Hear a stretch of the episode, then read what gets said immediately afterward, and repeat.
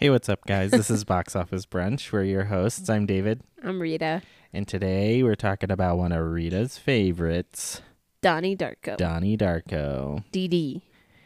And to celebrate Donnie Darko for breakfast, we got Dunkin' Donuts. Yeah, the text you sent me last night, I was like, David's definitely hyper. You're like, OMG, I was like- Dunkin' Donuts for our Donnie Darko podcast.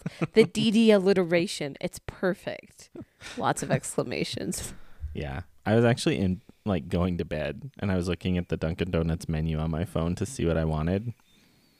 And And you still got something that you probably didn't decide last night. no, that is what I decided, but I Oh. wasn't sure if I wanted a donut and coffee as well. What happened? I got a donut and coffee. I got a spider donut. Rita wanted her Halloween donut fix. Yep. It was a glazed donut with a cake donut hole. Chocolate cake donut hole. Yeah, and like they drew little eyes on it. And, uh, Little legs. Yeah. gotta get one every year. Woo! Yeah. So, yeah. No, co- I didn't drink coffee either. Yeah. She's dragging a little bit this morning. I gotta try to hype her up. Yeah, we'll see. So Donnie Darko. This is a Halloween movie. Shut the fuck up. Well, this is a movie that you can watch around Halloween time. There's a Halloween party in it. That's true. And there's a costume. So I watched this on Plex. Plex has Mhm. like random movies, kind of like any streaming service.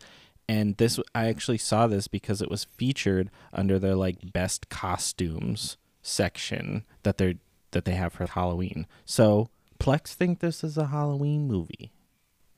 So Yeah. what else? Trigger warning. There's drug use a little bit.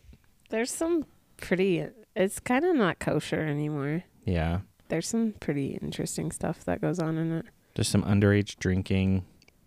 There's Racism, racism. Child- child predator. Yeah. Some mild gore. You don't actually see like the violence happen, but you see it right afterwards. mm-hmm. So Yeah. yeah. And this movie, trigger warning. This movie makes me feel weird. Why?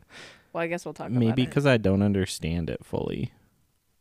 But it's also just like it doesn't really have a happy ending. There's time travel. It's like pretty it's a very complicated movie. The first time you I, I think it's probably near impossible to fully understand on your first watch through. I understood it. Oh well, Rita's just a genius, I guess, and I'm a big old idiot. No, I just was a weird, isolated child who watched creepy stuff. Pretty sure my cousin for my birthday got me like the script book of this. The what? Like the, it's the whole script, but it's made into a book. Oh, That's cool. Yeah. so I obviously grew up. This movie was like a cult classic, and all the cool kids liked this movie. And I watched it for the first time. I was like, mm, that makes me feel uncomfortable, and I didn't watch it again for a number of years. I just rewatched it again, maybe two years ago, or something, and then again for the podcast. And I like it. It's good. It, but it's.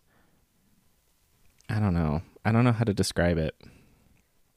It does make me kind of uncomfortable to watch. Zach thinks Frank is creepy, so Well, yeah. I I'm don't like, he's cool. I don't like the way he talks. Hello. He's all like whispery. Yeah. But the actual Frank doesn't talk like that. Mm-mm. How did he? Okay, we need to get. Let's just get you shit. Yeah, we're ready. Let's go.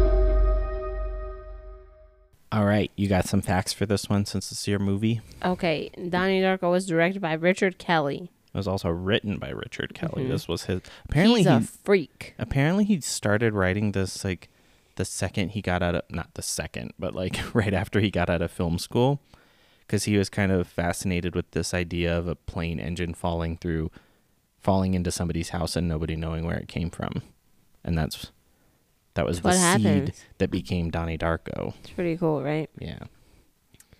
It was released. It was like an independent film when it first came out, so it was released at Sundance. Yeah, in January. Yeah, of 2001.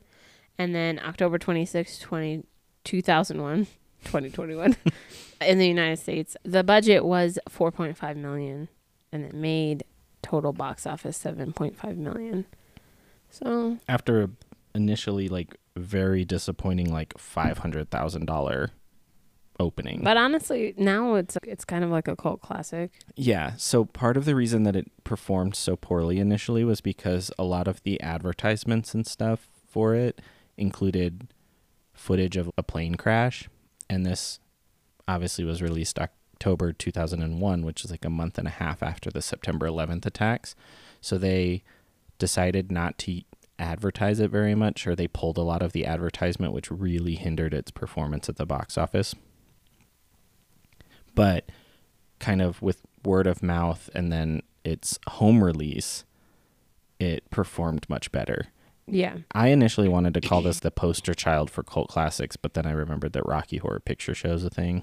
Yeah. that, that kind of takes that. Well, it got 80 per, 87% of critics on Rotten Tomatoes gave the film positive review. yeah, I think So- initially the critics didn't know what to make of it, and I actually have some notes here for it as far as like how it did afterwards. So the film's release was riddled with trouble and seemed to almost be cursed. It took six months to secure a theatrical release, and when it finally was released, it was six weeks after the 9 11 attacks and featured an accident involving an aircraft, which affected the chances of its success. Kelly said that the film was, quote, not attractive to people in that emotional, very deeply traumatizing chapter in our history. The president of Newmarket Films, Bob Berney, attributed the film's box office failure to the bleak mood and the timing of its release. He also claimed that the critics failed to understand and accept the film for what it was. I don't really like that excuse personally because it Yeah. sounds like very much like they didn't get it, Yeah. which I think is n- maybe not true. I say that as somebody who didn't get it.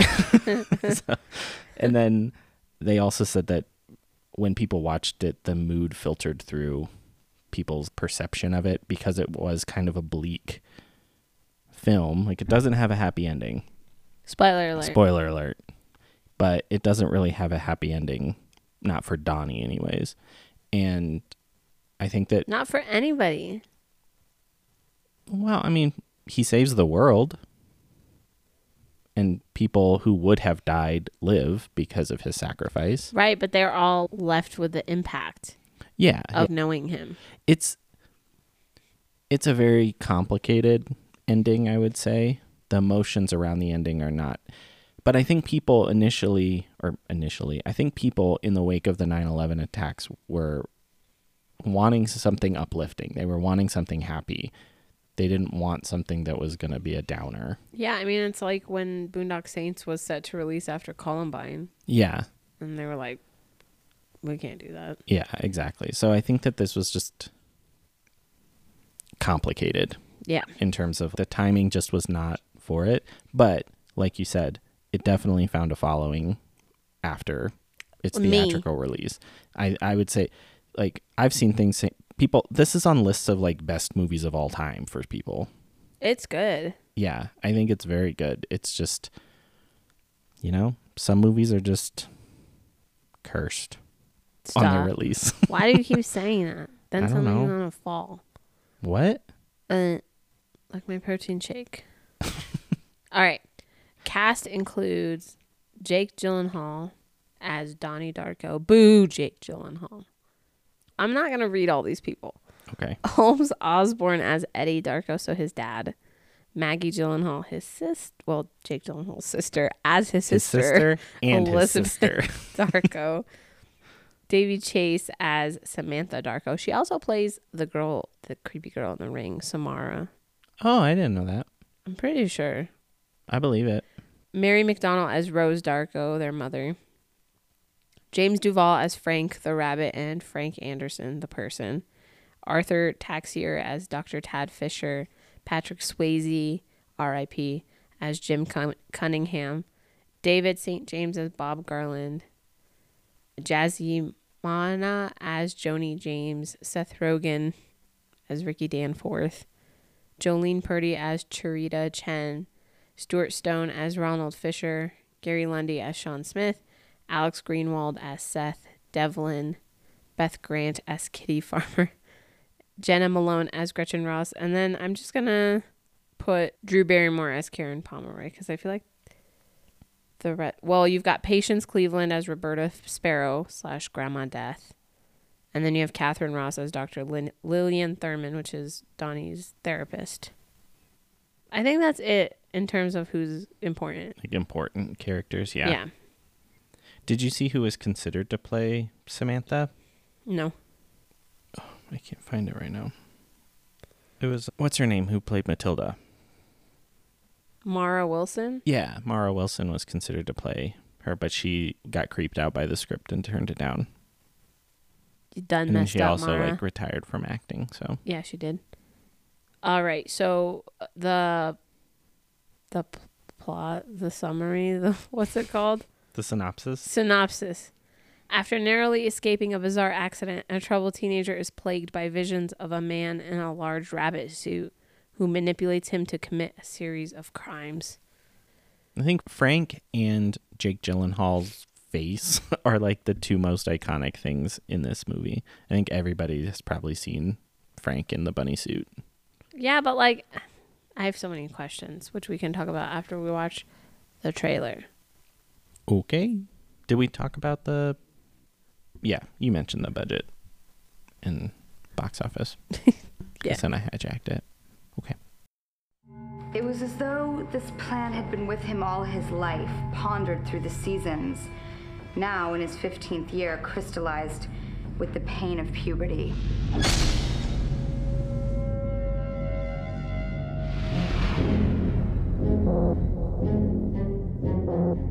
So, why'd you move here? My mom had to get a restraining order against my stepdad.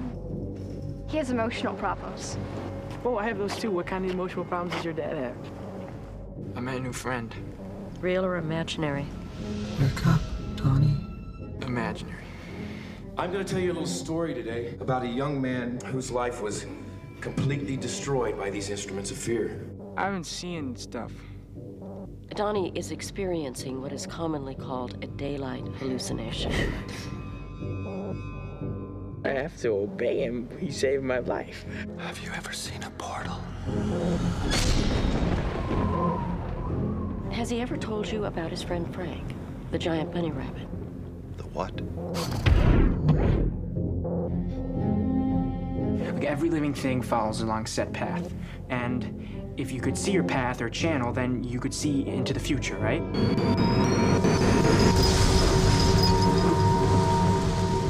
I'm not going to be able to continue this conversation. Don't worry.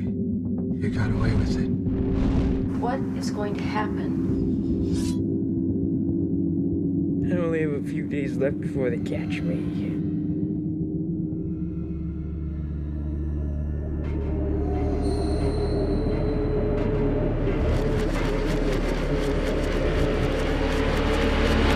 When's this gonna stop? You should already know that.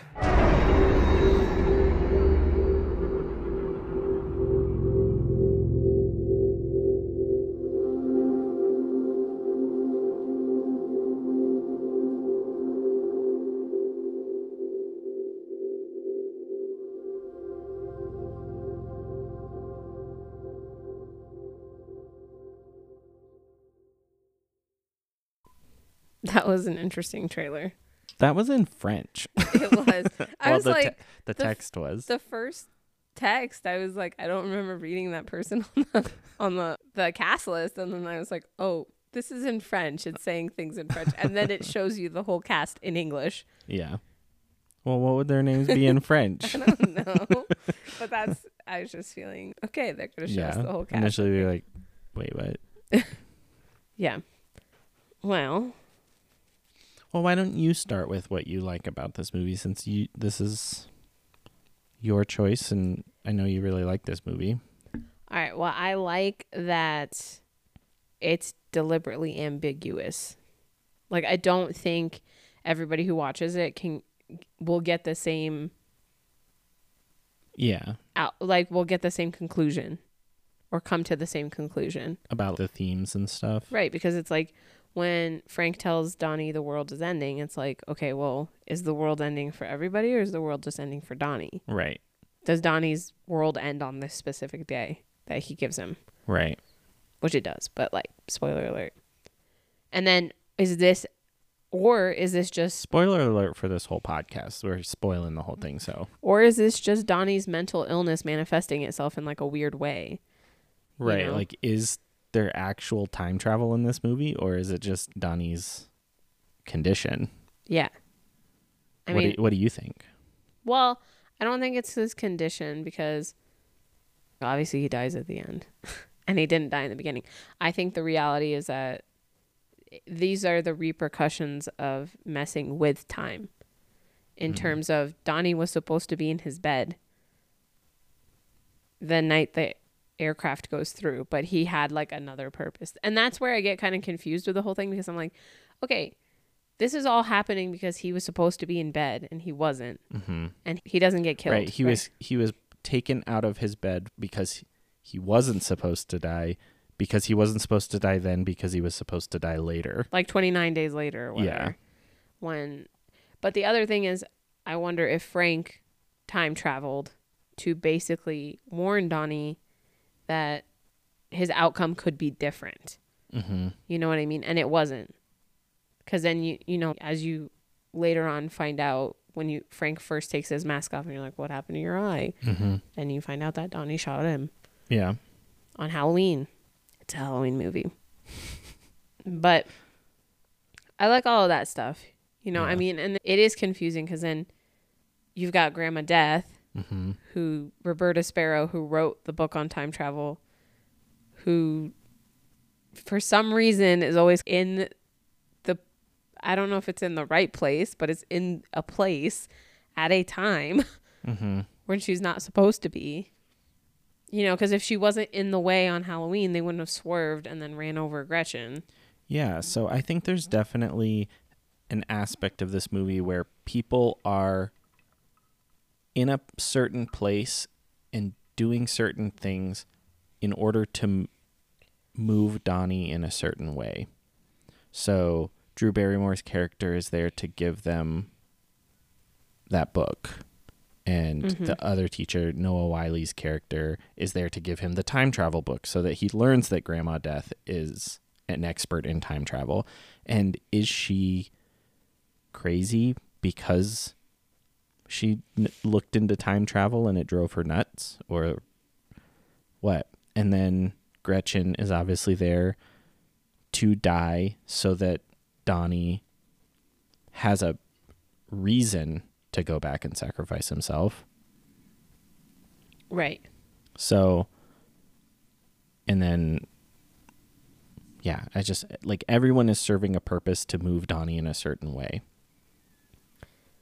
Yeah, and when you first meet Frank, you're kind of like, okay, well, that's kind of like bizarre and weird. Like, who the fuck is this guy? Mm-hmm. And he gives him like that cryptic message about like 29 days, like whatever, Mm-hmm. in his whispery voice.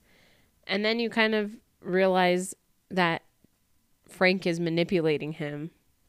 And then you just wonder what Frank's connection is to all of this. And that's like, he manipulates him to deface the statue and to flood The school, the school and then to set but he manipulates. Cunningham's home on fire. So that's another one. Like he manipulates him to flood the school, so that they get the day off, so that he can meet Gretchen, so that they can have that conversation, so that they can get into a relationship.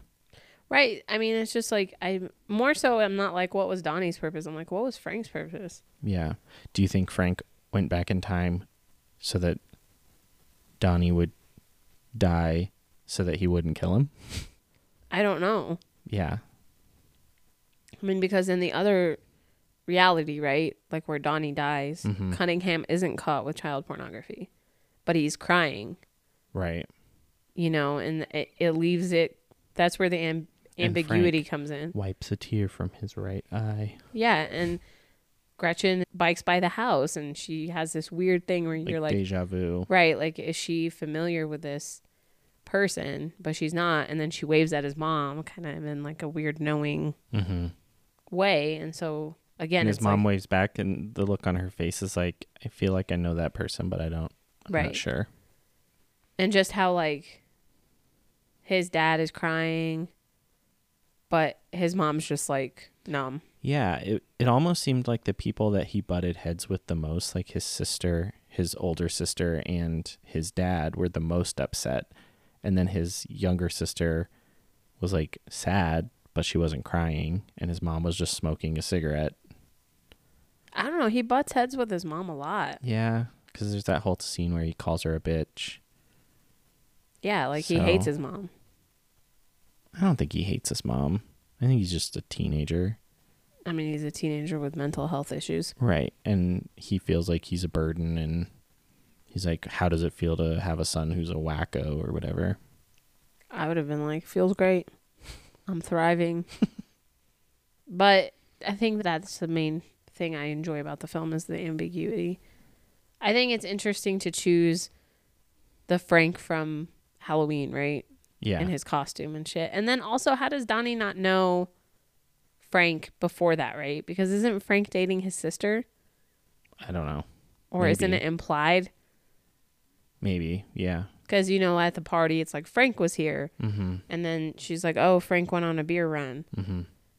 And so it's just like, how did Frank and Donnie's paths not cross prior when it's like, obviously, Frank knew his sister? I don't know. And why did he shoot Frank of all people? He should have shot the bullies. I know they ran away, but that's Because- who he should have shot. Because Frank was driving the car that hit Gretchen. I know, but it wasn't his fault. It was Grandma Death's fault. I don't know. Yeah. Also, I think there's some like Christ allegories with Donnie. Like he's definitely he's both a Christ figure and not a Christ figure in that mm-hmm. he sacrifices himself to save the world. He th- I also saw something where it was talking about like how Christ was tempted 3 times and Donnie succumbed to all three of the temptations that Jim Cunningham warned against. So he named drugs, premarital sex, and there was a third one, alcohol, as like the three temptations of, or the three embodiments of fear, or whatever he's preaching against. and Donnie succumbs to all three of those. He smokes a cigarette, he drinks, and yeah, but Christ didn't. I know. So that's he's definitely not a one to one allegory. He's an imperfect Christ figure, essentially. I mean, and then it's like bizarre because the plane his sister and his mom are on is the plane that. I also saw something that said Donnie was the one who caused the plane to crash how? with like telekinesis. And I was like, when the fuck did he get telekinesis? I don't think that's true. yeah. He just was looking at it. I think the reason happened. that black holes came up is because the plane, it's, it's implied it goes through a black hole, Mhm. and that's what resets time Right. For that. But it's their plane's jet engine basically that crashes through his room, Yes. and that's why the FAA doesn't know where it came from because it went through a black hole, and went back in time. But I feel like it is also implied that Donnie knows how to go back in time. Like he has some sort of control over it because But does he, or is that just like his mental health condition? exactly. Is that uh, the current state of his consciousness? I don't know. I don't know. but he seems to to know after Gretchen dies when he like puts her in the passenger seat of his car. It's like he knows what he has to do. How he does it, I don't know. but it's like he knows that he needs to go back in. Ugh, and they watch The Evil Dead. Yeah. That's what they go see on their date. Do you know why it was the Evil Dead? No. So they were uh, initially initially I was like caught Oh, between initially and originally. originally. okay, that makes sense. I was like, they were initially gonna watch what's it called? Chud, which is like cannibalistic humanoids. Uh, what was it called? But anyways, they couldn't find they couldn't secure the rights to it because they couldn't figure out who owned the rights to that movie, and eventually Sam Raimi gave them the rights to the Evil Dead no at no cost and allowed them to like manip- That's really manipulate it for the movie. I also saw that Christopher Nolan was like a big reason why the movie secured a theatrical release because it was almost released on like stars on TV and went straight to VHS. Let's see if I can find it real quick. So they were negotiating and Drew Barrymore was involved in the negotiations and she essentially begged Newmarket Films to agree to buy the film for a theatrical release. And Christopher Nolan and his wife Emma Thomas helped him secure a deal after Memento producer Aaron Ryder arranged for a private screening of Donnie Darko for the Newmarket executives. Oh. So, like some big names like came in here to save the day pretty much. Yeah. I mean, and you can tell, you can actually tell how long Donnie was gone to burn the house down Yeah. based on where you are and where they are in Evil Dead. Mm-hmm. How how you just gonna? There are so many questions I Just have. leave her in there and How are you just like, gonna casually leave your girlfriend? Like, but how is she back. just gonna casually fall asleep during a scary movie like that? I'm not gonna be able to sleep with all that screaming. The original Evil Dead is one of the scariest films, I think. Yeah, I don't know. I like Sam Raimi's movies, but I could never get into the Evil Dead trilogy. I have tried. And I just can't get into them Well, for some that's reason. because the first one was meant to be scary, and it is. And then the ones that followed are funny. yeah, they're like slapstick and yeah. Like Army of over the top. Darkness is not serious at all. Yeah. So the the first one's the only one that's serious. The remakes are I won't not watch. trying to be scary or not trying to be funny at all. No, they're trying to just up the gore. Yeah. Like how much gorier can we make this? This girl's gonna desiccate her face with a broken part of a mirror. Desiccate? Desecrate. Was that the word? Yeah. Desecrate. maybe maybe I just am a little tired. That's okay. But it's pretty interesting actually. Though. Yeah, I mean it's like very thought provoking. I maybe part of the reason that I don't I don't want to say I don't like it because I do like it, but part of the reason that it makes me uncomfortable is because I don't fully understand it. Yeah. Well, you know, Jake Gyllenhaal was gonna replace Tobey Maguire in Mhm. Spider-Man 2, Yeah, I did which see Sam that Raimi because directed. Tobey Maguire had like constant back pain. Tobey Maguire's a little bitch. no offense, but I don't really care for him. I had such a crush on him when the first Spider-Man came Have out. you ever seen uh, what's the name of that movie? Brothers? No, Because I keep seeing clips from that with a little girl playing with a balloon. it's got Jessica Chastain in it. Molly's Game. Have you seen Molly's Game? No, I haven't. Where she like runs the underground poker ring. So there's a character in the movie that's played by Michael Cera, I want to say. And they call him like Player X. And this is based on a real person. And he's like this total piece of shit. Hmm. And apparently, Player X in real life was Tobey Maguire. I believe it. I do believe that. That movie's really good though. Molly's Game is fantastic. If you haven't seen it, watch it. So, for me, as far as the things I like the most about it, I like the performances. I think Jake Gyllenhaal's great. He's totally creepy and weird, just like he's supposed to be. I really like his dynamic with Maggie Gyllenhaal in the movie. I like that they casted his actual sister because I think it makes their dynamic a lot more realistic. Like that opening scene at the table where they're like, "How exactly does one suck a fuck?" Yeah. that and then she's like, the little sister. yeah, She's like, "What's a what does she say? What's a fuck ass? Yeah. Or something like that. Yeah. And then the dad's like, ho, ho, ho. In the script, it says he lets out a guffaw.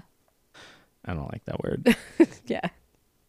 It reminds me, M- Hannah was just showing us one yesterday, where from Modern Family, where they're at the wedding, and I don't know anybody's name in Modern Family, but like the gay couple, and one of them's crying, and their daughter is in the wedding, and she sees him crying, and they're like, "No, it's okay, Daddy's not crying, it's okay," and she just goes, "Fuck." Fuck, fuck, fuck, to make him laugh, and everybody starts laughing, and they like look at each other like, "See, it was funny." It's always funny when little kids cuss. Yeah. It shouldn't be, but it is. I also just like I like time travel movies. I think that the concept of time travel is really interesting. It's extremely complicated, and I don't understand it all, but I like it. Yeah. It's too complicated for my little brain. I mean, it's meant to be. Yeah. I really don't think like you're meant to know why anything happens the way it does. Yeah.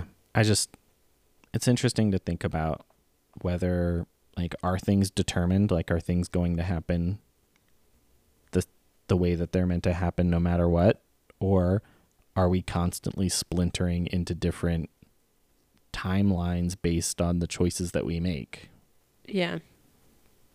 Like the butterfly effect. Exactly. Or like the multiverse effect, where in this reality, I made the decision not to go to Dunkin' Donuts this morning. Like every choice, Dun, dun, dun. every choice we make creates a new alternate reality. I'm alternate very impressed by what I just did. Sorry. That's okay. I'm listening. I just like that was very good. My vibrato. That was good. I love how I sound so different in this episode because I'm congested. Yeah. I sound like a pubescent boy. The curse got Rita sick last weekend, yeah. right after we recorded. Actually, Yeah, if I get sick again, I'm not coming back. okay. David's like, great. I'll celebrate.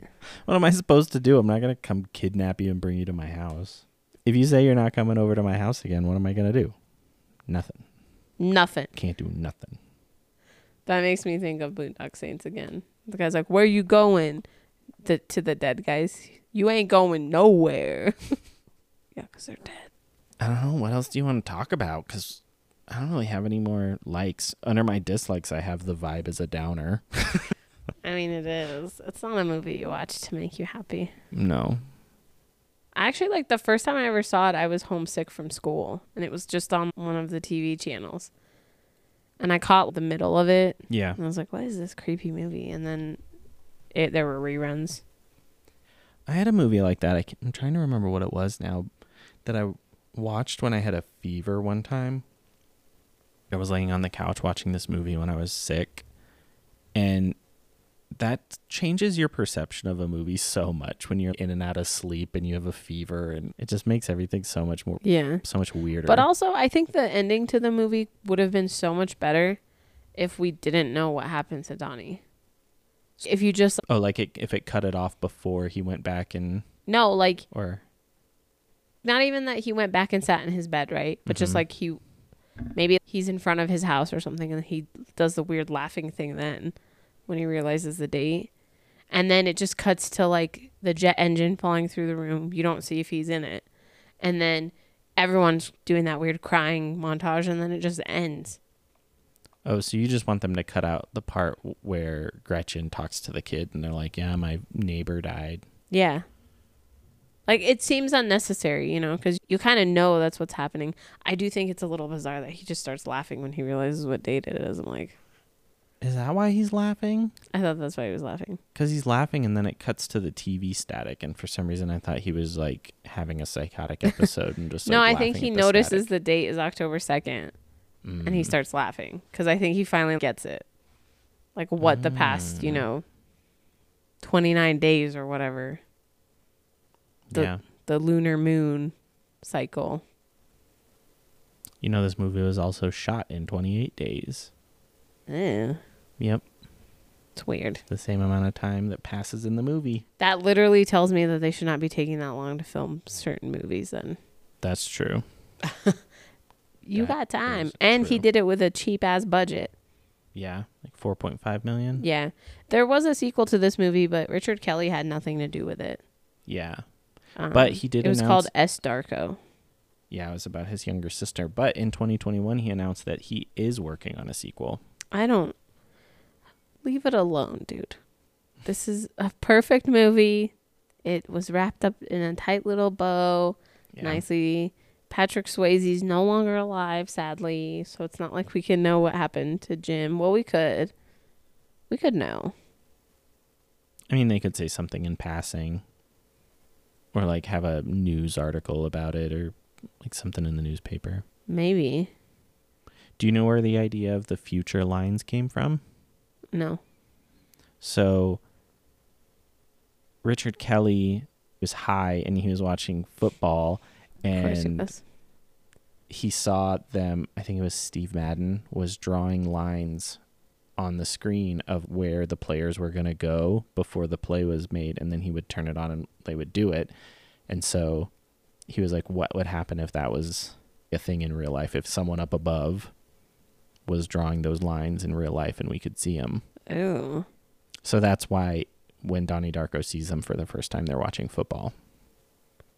Oh, Yeah. interesting. Yeah. That was a weird scene. Yeah. It's like some shit you would see if you were high. But it, yeah, I mean, it's an interesting. Again, it goes back to that kind of time travel thing. Like if you could see those lines, and it goes back to the conversation that he's having with his teacher, where he's like, if you could see those lines, you could change those lines, right? Yeah. You could choose not to follow them. I don't necessarily understand why his teacher could lose his job for having that conversation.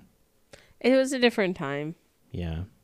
Especially with Oh, Kitty Considering being like, considering Drew Barrymore's character did lose her job because she was pushing the boundaries.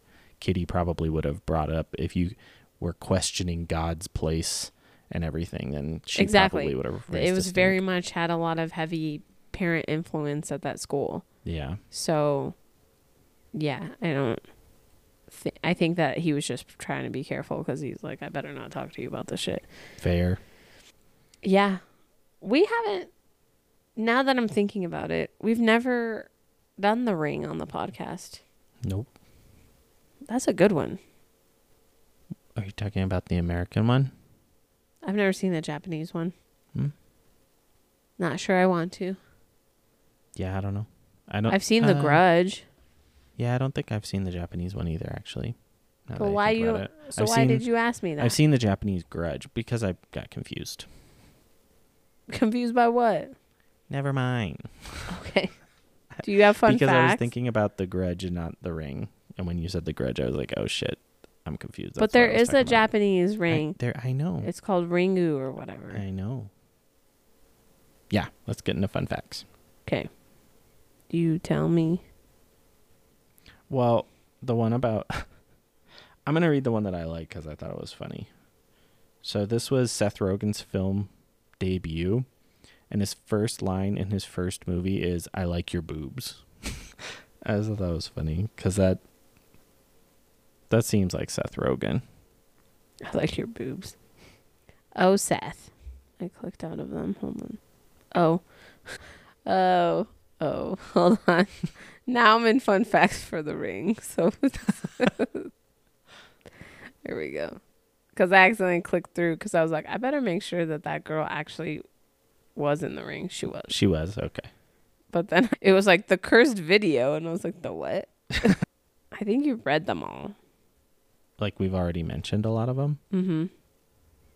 Well, I read through Because a lot of them are like, these two people starred together in a different movie, and that's not really like a fun fact.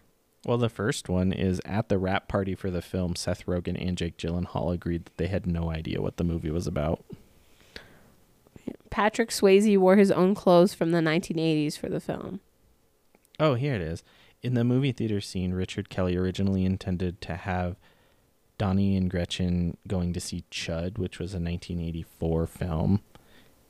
I have to look it up to see what it stands for, but it is cannibal humanistic cannibalistic humanoids under something. While filming the scene where Kitty Farmer speaks about how Donnie directed her to put a lifeline exercise card in an uncomfortable place, Richard Kelly laughed so hard he had to leave the set. She's good at playing like a Karen, Yeah. that actress. Oh. Cannibalistic humanoid underground dwellers is what it stands for. Sounds like your kind of movie. No. Like this human Nope. centipede. Ew, no, I've never seen it. I haven't either. No thanks. Have people seen it? Have people seen it? Yeah. Like your friends? Yeah. I think Hale watched it. Ew, Hale, you pervert. I'm just kidding. Hale's not even gonna listen to this, so he's not gonna know I called him a pervert. No, he's not a pervert though. He's not. I'm not a pervert. I just wanted a Turbo Man doll. What's that from? Jingle all the way. yeah.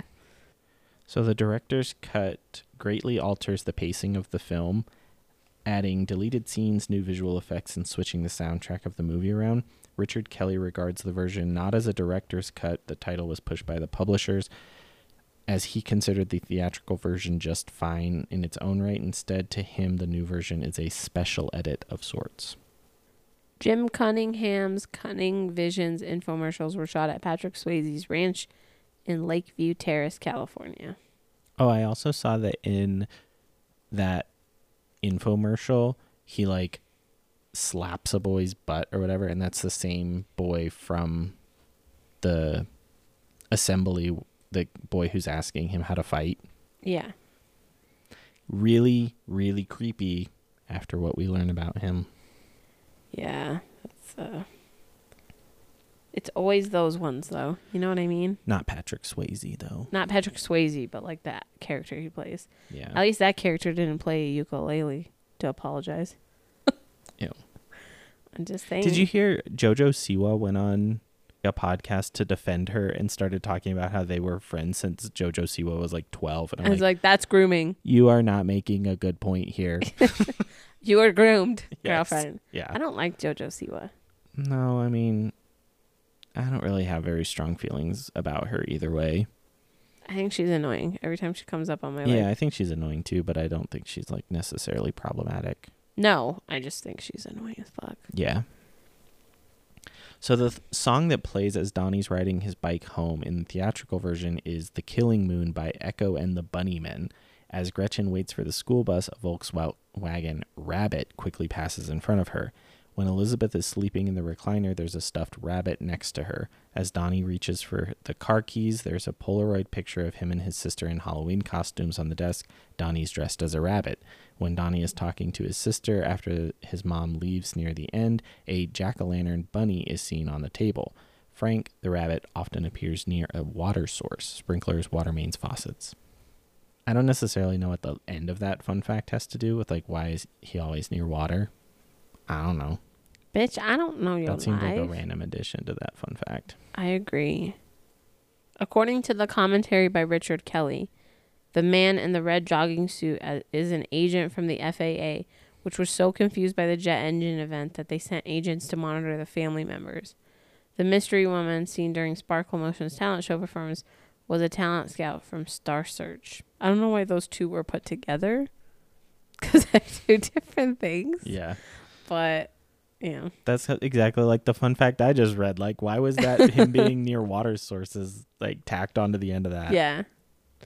This was voted number nine in Film Four's 50 films to see before you die. But isn't that like the classic thing we're seeing that's a theme amongst these films is that this film was almost not made or this film was almost didn't see the light of day and then it ends up being a really great film. Yeah. Oh shit.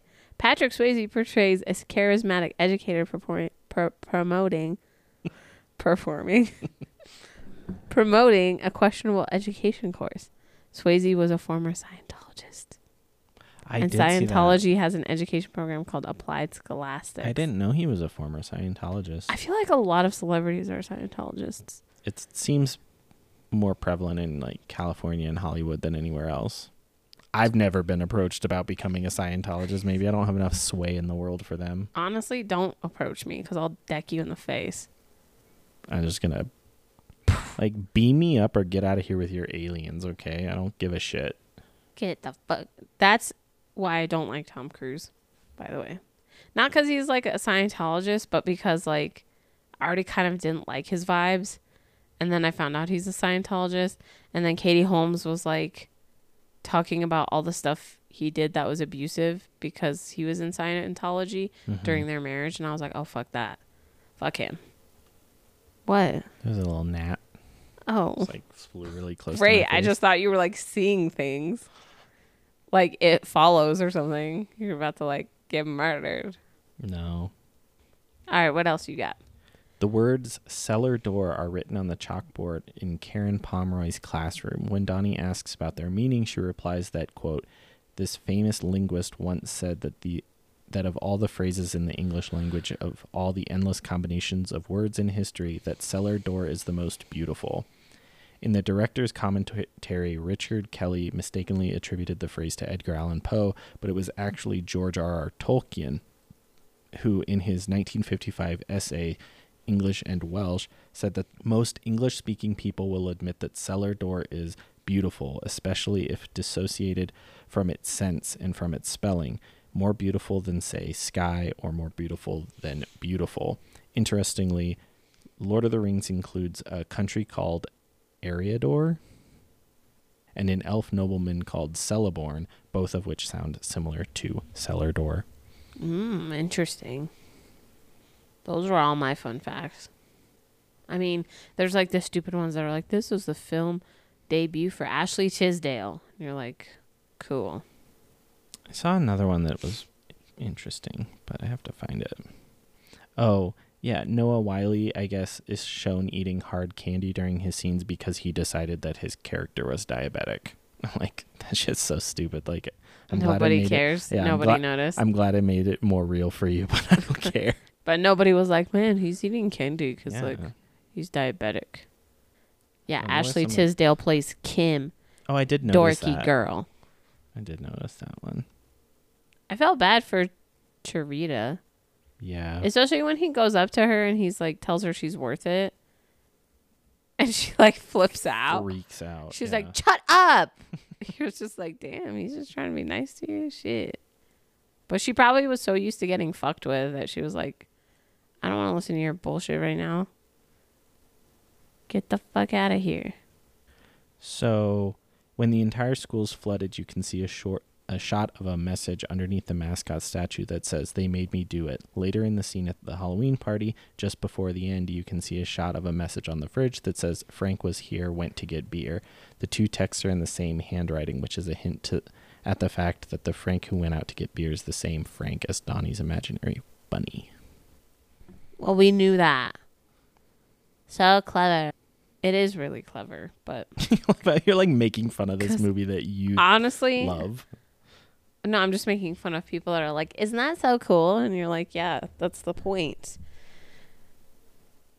But you know, it it, it was shocking that first moment when the guy steps out of the car and it's Frank. Yeah.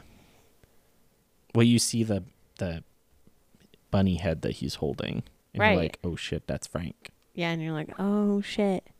But you don't know that like Frank doesn't know who Donnie is Yeah, in that moment, right? Like you don't know what's to happen.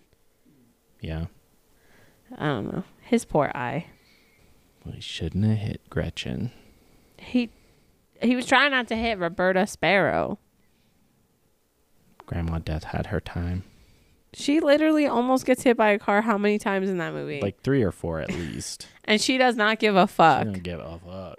Like she's literally like, take me. You know, like in uh Breaking Dawn part two, when um the vampires, the two vampires go for like one of the Volturi and he's like, finally. And he just like lets them take him. I don't remember that part. Yeah. It's during the battle, the fake battle. Should we do like the Halloween movies for Halloween one year? Maybe. The Rob Zombie one's disturbing.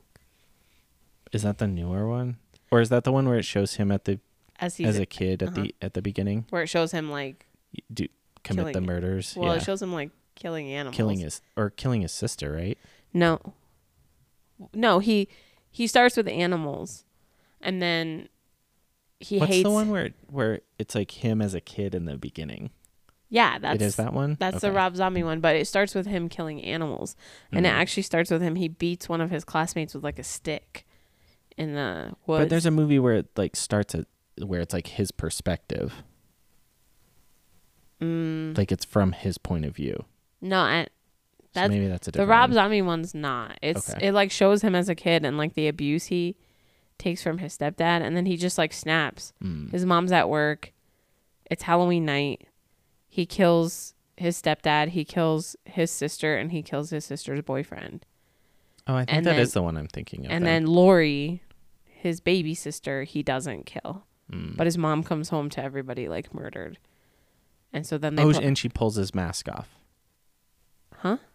He's a kid. Yeah, but he's dressed up. Yeah, and then no, he's like out front with the baby.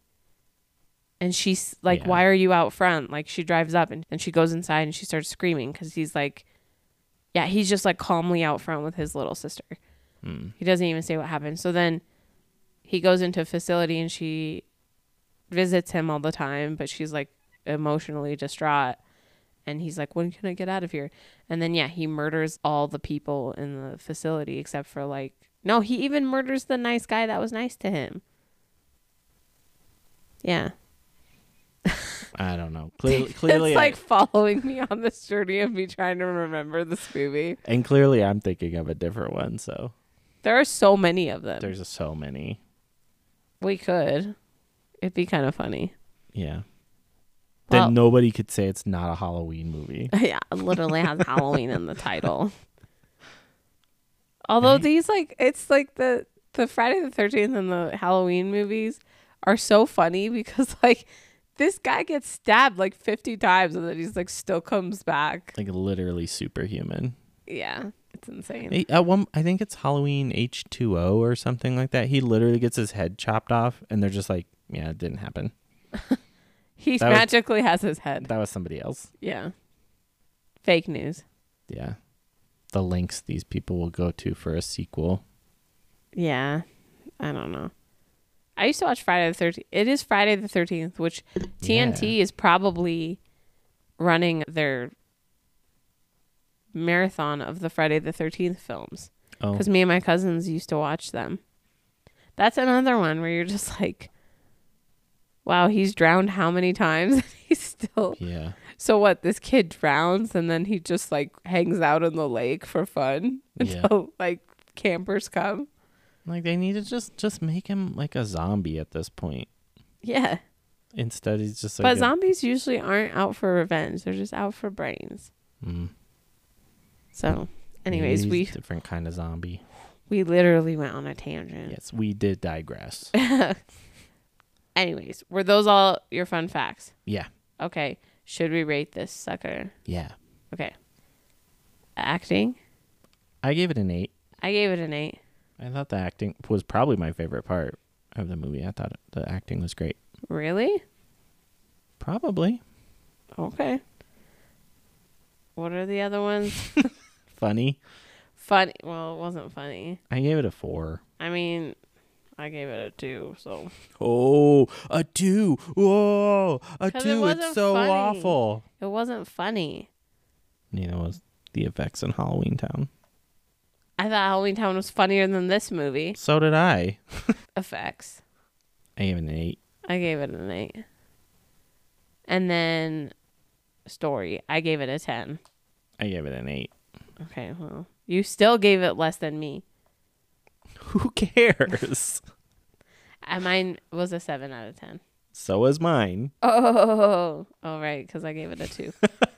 Jeez. The double standards. I I did actually laugh out loud during one scene of this movie. Which part? The scene where he is like and he and Gretchen are talking and he's like, "You know we've been going out for 2 weeks now, right?" She's like, "Oh, do you want to kiss me?" And then she's like, "Not now." There's a fat guy over there staring at us. and then it like hard cuts to this like fat guy in a red suit smoking a cigarette just right there. That's the FAA agent. I laughed at that part because I thought was really funny. He's just like, sup. yeah. He's like two feet away, just looking at him. That's some Jim Gaffigan shit. Yeah. Yeah. Can I have a swig of your water? I'm really brownies make me thirsty. Anyways, Anything else? no. Okay. Well, don't forget to follow us on Instagram so that I can post all the same stuff on the same day because I forget. At Box Office Brunch, so you know when we're posting. Sometimes you don't know when we're posting. So we're going to keep you on your toes. And also email us your thoughts and suggestions at boxofficebrunchpodcast at gmail.com. And we'll see you next week. Bye. Bye.